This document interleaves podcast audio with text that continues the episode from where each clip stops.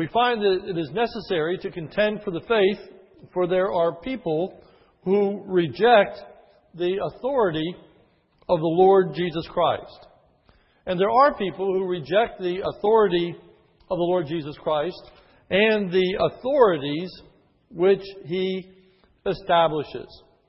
In Jude, Jude verse 11, Korah serves as a poster child for the rebellious. That he is a supreme example of what a rebellious person thinks, does, and their outcome.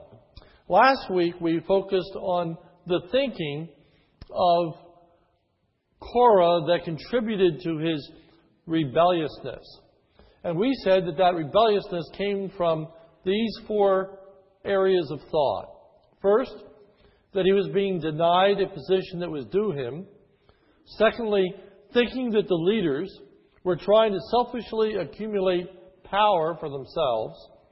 Thirdly, thinking that leaders were established by naturalistic means as opposed to God's ordination. And then lastly, thinking that his position was insignificant and not worthy of his talents and abilities. And so he became extremely disgruntled, unhappy, upset, and rebellious. This morning, from Numbers chapter 16, we're going to focus on the manner in which Korah's rebellion manifested itself. What does that look like? What did he do? How was that rebelliousness seen? So that we might be better able to see the kinds of things that are going to lead to rebellion even in the life of the church. That we might be aware of the red flags that were and see the need for repentance and see it early. So, what does Korah's rebellious spirit look like? Well, first, Korah's rebellious spirit could be seen in the manner in which he stirred up strife. The manner in which he stirred up strife. A spirit of rebellion spreads, it multiplies, it is contagious. For that is the very essence of what rebelliousness does. It seeks to cause others to be unhappy, dissatisfied, disgruntled with the leadership. It starts with a rebellious spirit manifesting itself in a few individuals who are going to become the carriers of strife and rebellion. Look with me at Numbers 16:1. Now Korah, the son of Izhar, the son of Kohath, the son of Levi, with Dathan and Abiram, the sons of Eliab, and On, the son of Peleth, sons of Reuben, took action. So here are four individuals that are noted that are the ringleaders of the rebellion that's going to be manifested in Numbers chapter 16. And the ultimate ringleader is Korah. So it's Korah, and then the three, and then it's going to spread. There are a few unhappy campers in Israel, and they find each other. It's amazing to me how disgruntled, dissatisfied individuals are able to find each other. But they do. They are gravitating towards each other. Maybe they send up trial balloons of complaining about this or that to see what kind of reaction other people are going to have, to see whether they're going to be rebuked or supported, where others are going to share those same kinds of disgruntled feelings, or they are going to be put off. But they find each other. Then these individuals become more open or public about their dissatisfaction. Numbers 16:2. And they rose up before Moses. NAS. King James, they rose up before Moses. And number 16, too, the NIV says they rose up against Moses. But there is a different Hebrew word that's used in verse 2 from that which is used in verse 3, a different preposition. And a good translation of that preposition is what is found in the NAS and the King James, and that is that they rose up before Moses. For literally it means in front of his face. In front of his face. We might say, in a more common vernacular, they got into Moses' face. They confronted him openly and publicly. They were no longer moving behind his back. And we talk about people who talked uh, uh, behind people's back. That's what started. They started talking behind Moses' back, and then it moved to a place where now it was becoming open. It was becoming public. It was becoming apparent to all, including Moses, that these individuals were indeed disgruntled, upset, unhappy. So the rebellious spirit comes to Moses' attention. Application strife and division begins to surface over time. Many times it, it starts in a very subtle, low key way with a handful of individuals who are unhappy. And they become emboldened. They become empowered. And they become much more vocal.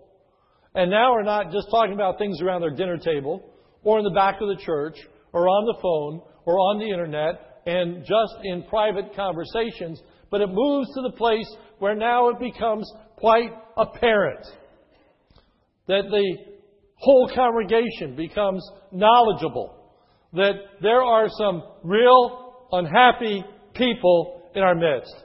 And that's where we are in verse 2. It starts in a clandestine way and it moves to a much uh, more public manifestation.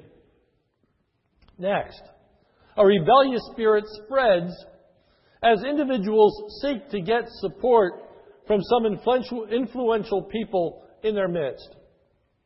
So now these four individuals are beginning to search for others that will take up their cause, that will support them in their complaints against Moses and Aaron. If you notice Numbers 16:1, uh, it says at the end of that verse, if you have the NAS, it says they took action. If you have a King James, it says that they took men. And if you have an NIV, it says they became insolent. Because what is rather odd about verse 1 is that there is no object of the verb. It says they took, but there's nothing there. You don't know what they took. And so the NAS says they took action. The King James says they took men. And NIV, in essence, they took umbrage. They were insolent. We don't know exactly what they took, but what is clear is that they began to get people on their side, but in particular, influential people. Notice how this is described in verse 2. And they rose up before Moses, together with some of the sons of Israel, 250 leaders of the congregation, chosen assembly, men of renown. So, what do we find out about these individuals that are courted, that are solicited, that are tried to be made helpful in the rebelliousness? Well, first, they were significant in number 250. 250. Now, that's not a lot of people when you talk in terms of Israel probably at this time was well over a million people. But when you talk about 250 leaders in the nation of Israel, it was significant. It was no longer four. It was now 250. And of course, The more people you get, the louder the voice becomes. The more insolent it becomes. Next, they're described as leaders in the congregation, NAS. These were leaders who occupied a place of authority. For it says in verse 2 that they were chosen in the assembly. There are leaders that are just natural leaders, people that others follow, that they look up to, whether they have an office or not. They are influential people. And then there are influential people that actually hold office, such as an elder in the church. There are many times influential people besides the elders that their voice carries great weight with certain people. But then, of course, you've got the elders who are the elected leaders. That's what is being referred to here as the chosen and the assembly. And lastly, these were individuals who were respected, men of renown, literally men of a name, men who had made a name for themselves. These were people who were looked up to. These were people that were well known, trusted individuals. These were the kinds of people that Korah and Abiram went after. If we can get these people on our side, we've got it made. I remember as a young person, about 12 years of age, my home church went through a rather nasty split. We lost half of our congregation. It was a miserable time in our church, and I remember it well. And one of the reasons I remember it well is because my father was an elder in the church. And at that time, I believe that there were five elders. There may have been seven. I think there were five. But I do remember that one night there came a knock at our door. And there were three elders that were present. And they said to my dad, Kinsey, we'd like to talk to you. And my dad said, fine. And I was sent upstairs because it was a private conversation. But in the farmhouse in which I lived, it didn't matter what room in the house you were in, you could hear what was going on. And I could hear what was taking place. And these three elders that were very disgruntled what was, with what was going on in the church said to my dad, We're leaving. And they said to him, Kinsey, if you will come with us, we can put this church under. We can close the doors. We can put an end to this church. And I remember listening to my dad and you can tell that he was weeping. And he said to them, Brothers, why in the world would we ever want to close the doors of the church? And he said, You can count me out. He was staying. I was aware of some of the issues. And I knew that my dad was not happy with everything that was taking place. It was a tumultuous time in our church. But my dad was firmly committed to the life of the church and the proclamation of the gospel, and he said, I'm not going to go along. But their thought was, Kinsey, if we can get you, we can get everybody. That's the kind of people that individuals who are rebellious are looking for. The kinds of person, if they say, if we can get them, then we can probably get everybody else. If we can just get them to go along with us, then we've got it made. What is interesting is that these were individuals who joined in the rebellion rather than squash the rebellion. Look at verse 2. And they rose up before Moses together with some of the sons of Israel. Why didn't these princes, these leaders in Israel, put a stop to this rebellion right here? Because there's no question as we work through our text that Korah and the others were in the wrong. So why didn't these leaders exercise their authority? Why didn't they step to the plate? Why didn't they say, Korah, this is wrong? We're not going to go along. We're not going to participate. There's nothing in the text that tells us why, but rather simply that it occurs. And they join in. Application. What do we do when people come to us with gripes and complaints? We can do one of two things. We either foster that rebellious spirit or we seek to quench it and to put it out. We either are an agitator or a peacemaker.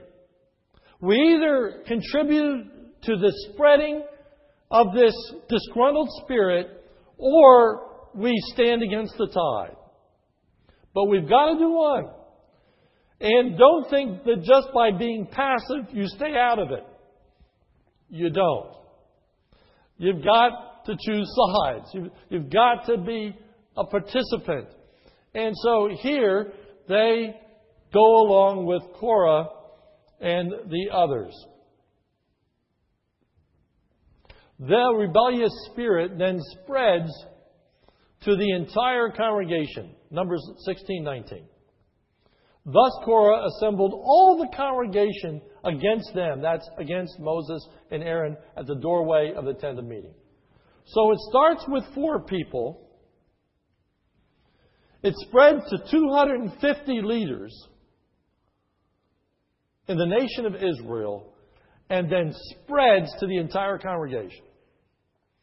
When they got the 250 leaders, they got everybody else. And so now it's Moses and Aaron and the entire congregation of Israel. What a sad state of affairs. It is absolutely essential that we become peacemakers among God's people. In the book of Jude, it says that we are to contend for the faith because there are going to be those that reject the authority of the Lord Jesus Christ. We have to stand up against wrongdoing. We have to stand up against gossip, against murmuring, against complaining, against seeking to overthrow what God established. God has called us to be peacemakers.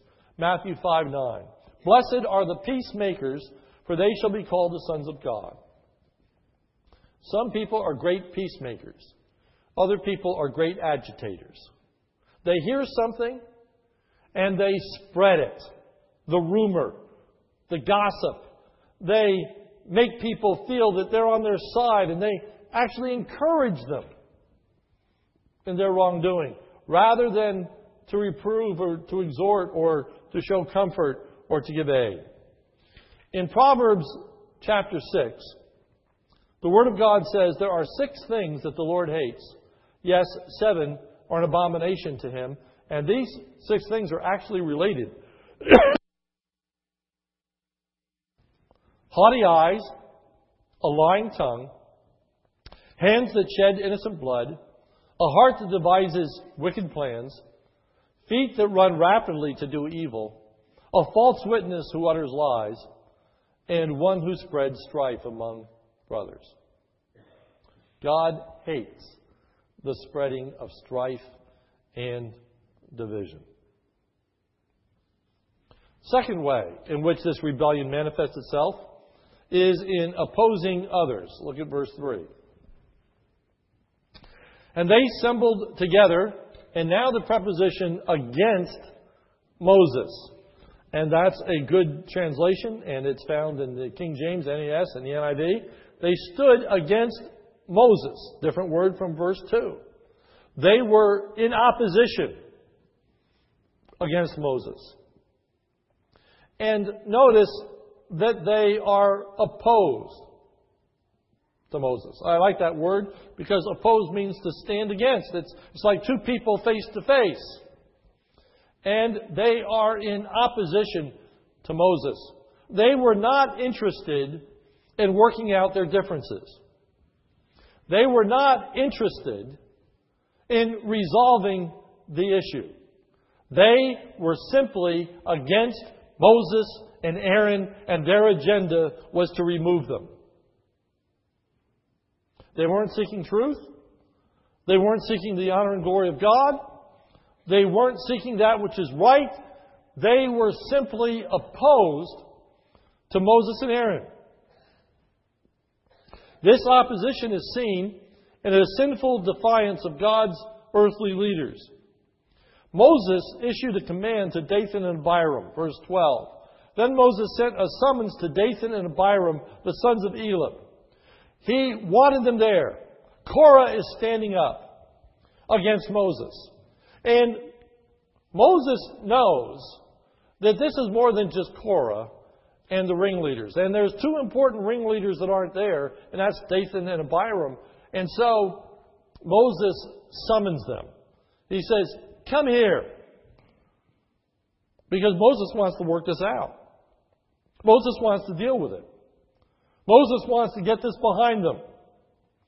And Dathan and Abiram refuse to come. Verse 12. Then Moses sent a summons to Dathan and Abiram, the sons of Eliab, but they said, We will not come up. No, we're not going. Moses was trying to get a meeting together in which these things could be worked out. He was looking for reconciliation. They wanted no part. They weren't willing to listen. They weren't willing to receive an explanation. They were just opposed. And they said, We aren't coming. And then they give the excuses as to why they weren't coming to this meeting and why they weren't going to work these things out. Notice the excuses. First, they misrepresent the truth. I said this is sinful defiance because that which they are doing is in fact sinful. And notice it with me. First, there is a misrepresentation about the past.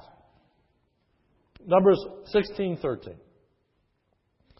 Is it not enough that you brought us up out of a land flowing with milk and honey? Now, that's an interesting description of the land of Egypt as far as the children of Israel were concerned. Remember, God had promised them to take them to a land of milk and honey. And they said, You took this out of a land of milk and honey. What was the truth? Exodus 1:13 the Egyptians made the children of Israel to serve with rigor and they made their lives bitter with hard bondage in mortar and brick and all manner of service in the field. All their service were and they made them serve with rigor. And the king of Egypt spoke to the Hebrew midwives of which the name of one was Shiphrah the name of the other was Puah and he said when you do the office of a midwife to the Hebrew women see them upon the stools. If it be a son then you shall kill him. They oppressed these people. They had misery. They worked hard. They were persecuted. But that's not the way in which they represented the past. They were giving no credit to Moses or Aaron and to God for the deliverance that they had experienced. It's amazing what people sometimes do with the past. Some people have selective memories.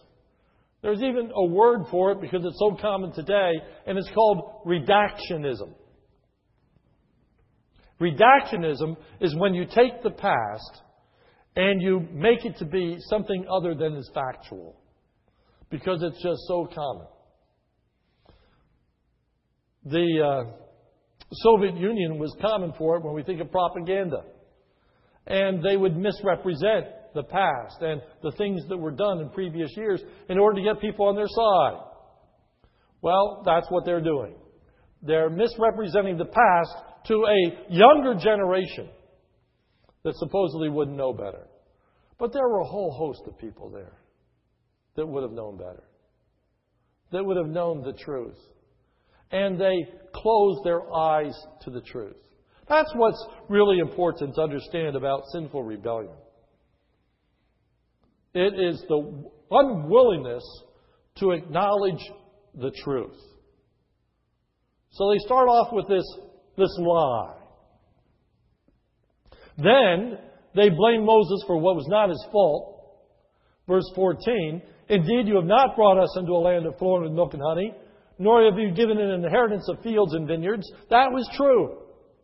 But they were on their way. They were going to the promised land. But they weren't willing to give time to Moses and to God. They weren't willing to walk by faith. They wanted it now. And they said, Moses, you have disappointed us. Moses, you have failed. We're not there. Why not? They say. Which leads them to number three. They ascribe sinful motives to Moses that were untrue. Indeed, you have brought us into a land flowing with milk and honey. You have not given us inheritance of the fields and vineyards. And now notice this. Would you put out the eyes of these men? Some of your translations say rightly, Would you gouge out the eyes of these men? Where in the world does that come from?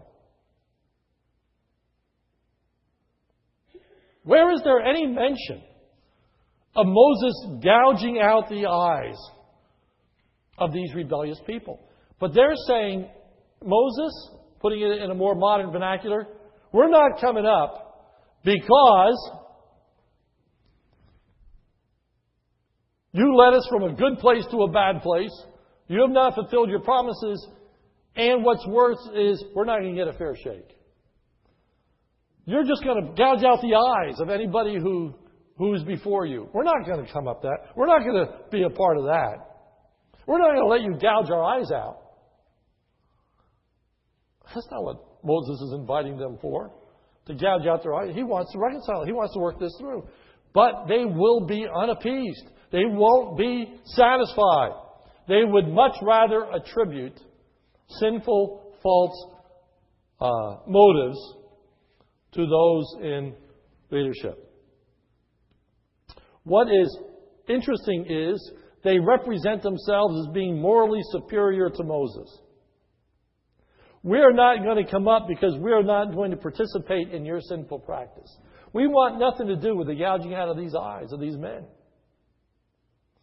What is fascinating in the text is that Nathan and, and Abiram, uh, Dathan and Abiram are considered to be ringleaders, but they're passive in their ring leadership.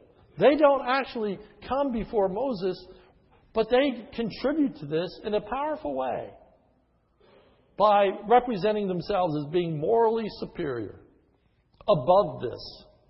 And that's often what happens in churches where there are splits. That there's a, group of people that view themselves as moral, morally superior. We're going to just stay out of this. We're just going to close our eyes to this. You know, the old see no evil, hear no evil, speak no evil. We're just not going to get involved. And so what those people usually do is just leave. They're not, they don't want to be there for the showdown. So they just hightail it. They're out of there. Because they don't want to get involved. They don't want to be on anybody's side. But you see, that stands in tremendous contrast to the book of Jude, which says contend for the faith. They should have stood up. But notice in these charges, not only are they not standing up for Moses and Aaron, but they are abating, helping the other side. They are contributing to this mess. And amazingly, all of this works. All of this works. And so then we have Moses' response. And that is Moses becomes defensive. Defensive. And in his being defensive, he becomes angry, verse 15. Then Moses became very angry. He was outraged. Well, a lot of lies were being said about Moses. What motivated him, what he did, what he was going to do. And he became angry. He became outraged. But notice verse 4. When Moses heard this initially, he fell on his face. His initial response was one of prayer, was one of humility, of one of taking this to God. But as things got worse and worse, Moses' heart also began to change. Moses allowed this rebellious spirit to affect him negatively. And that's often what happens. The rebellious spirit brings out the worst in everyone, even those that are in the right. That nothing good comes of it. It brings everybody down. The entire church's testimony. Everybody becomes disrespected. Everybody's reputation is damaged. It's a sad state of affairs. In his defensiveness, Moses seeks to clear his name. Verse 15. Then Moses became very angry. He said to the Lord, Do not regard their offering. And then here's the declaring of his name I've not taken a single donkey from them, nor have I done harm to any of them. Moses saying, Man, I'm the leader here. I led the children of Israel out of Egypt. God sent them forth with gold and earrings and all this stuff, and he said, and I didn't ask a single donkey from anybody. Moses said, I'm not getting rich through this, and I didn't do harm to anybody. I didn't beat anybody. I didn't hurt anybody. They're talking about me gouging out people's eyes. Where's that coming from? I never laid a hand on a single soul. And they're talking about gouging out my eyes. They're talking about what motivates me. I didn't take a single donkey. So Moses becomes incredibly defensive. And in his defensiveness, Moses wants to be vindicated. Verse 16, 15. Do not regard their offering. He wants God to vindicate him to prove that he's innocent, to prove that he's not worthy of these charges. Application rebellion brings out the worst in leaders because oftentimes they don't respond the way that they should. Initially, Moses does, but it gets to him. It gets to him. And you can understand why it gets to him. And you can understand why these things happen. That's why it's so important that you nip these things in the bud before they spread like wildfire to the place where nothing good can come of it. Thirdly, rebellion ultimately manifests, manifests itself in a showdown. The point of determination. Who really has the power and authority? Who is right and who is wrong? The showdown came in the form of offering fire to the Lord, verse 16. And Moses said to Korah, You and all your company be present before Lord, Lord tomorrow, both you and they, along with Aaron. And each of you take his fire pan and put incense on it. And each of you bring his censer before the Lord, 250 fire pans. Also, you and Aaron shall bring his fire pan. And the showdown comes at the doorway of the tabernacle. Verse 18. So they each took his own censer and put fire on it and laid incense on it, and they stood at the doorway of the tent meeting with Moses and Aaron. Thus, Korah assembled all the congregation against them at the doorway of the, tor- of the, the uh, at the doorway of the uh, tent of the meeting with Moses and Aaron. You know what this is? This is the showdown at high noon. Remember all the old westerns? You know, the, the, the two people meet out uh, in a gunfight in front of the saloon. And they're looking at each other. And they're walking down. And all the townspeople are gathered around and they just watch. That's what we have. We have 250 princes on that side. They're not carrying, they're not carrying holsters with, with guns, but they're carrying fire pans. And they're marching towards the door of the tabernacle. And here comes Moses and Aaron. and Aaron has his fire pan. And they're going to meet at the door of the tabernacle to find out once and for all who's right and who's wrong. There's the showdown. Well, next week, we're going to find out what happens at the shootout at the OK Corral. How all of this is going to be resolved. And I make light, but it's not something to make light of. So we lament. Oh, if only it had not come to this place. First, if the thinking of Korah would have been held in check, long before Korah begins to round up the leaders in the nation of Israel, only if Korah would have listened to reason and governed the thoughts of his own heart and mind and submitted them to the teaching of the Word of God. If only others would have refrained from joining in that rebellion. If the Dathans and Abirams, if the 250 princes would have stood up and said, Korah, you're wrong, it would have gotten nowhere. It would not have taken foot. Nothing could have transpired. Again, the exhortation contend for the faith. If people would have contended with Korah, it never would have happened.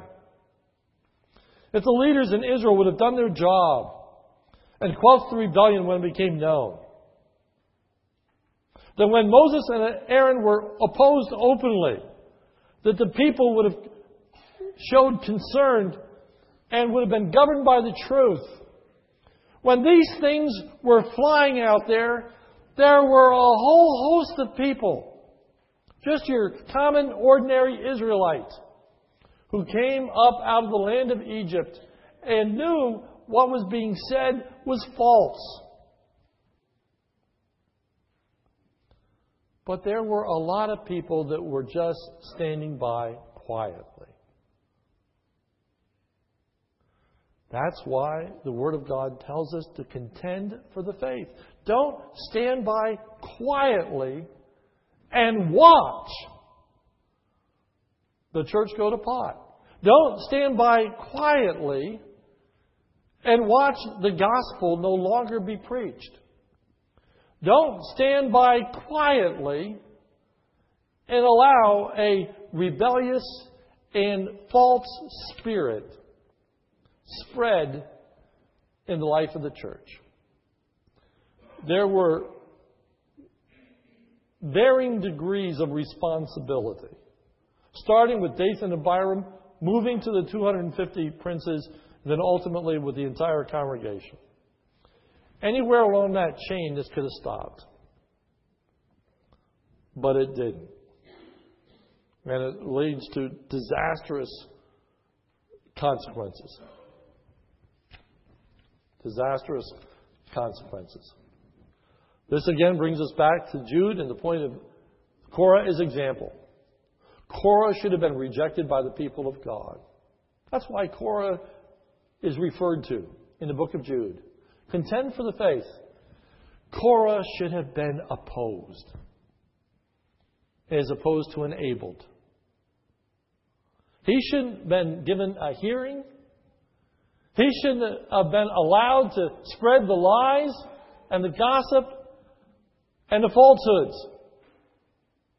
We're to contend for the faith by standing against those who reject God's authority and those to whom his authority has been entrusted. Moses and Aaron were serving God. And it was because of that that they were opposed. Because what Korah really was opposed to was the will of God. What a dangerous place to be in. Let's pray. Our Father, we thank you for your word and we ask that you would guard us. Lord, we don't know of any strife. We don't know of any contention. We don't know of any open wound that exists among us. But Lord, maybe there is somebody that's disgruntled here this morning. Maybe there is somebody who's very unhappy. And maybe they have begun to cast about to see if somebody else is unhappy too. Lord, guard us. It's a fragile thing. We desire unity not just for unity's sake, but we desire unity that we might glorify you, that our testimony might be sweet, that the Word of God would go forth in power, that the ministry would stand, and the people of God would know a great blessing. We're not there yet, but oh God, awful, awful things happen in number 16 as a fruit of this rebellion. Lord, awful things happen when churches split. Awful things happen when God's people can't get along. Guard us, we pray. In Jesus' name, amen.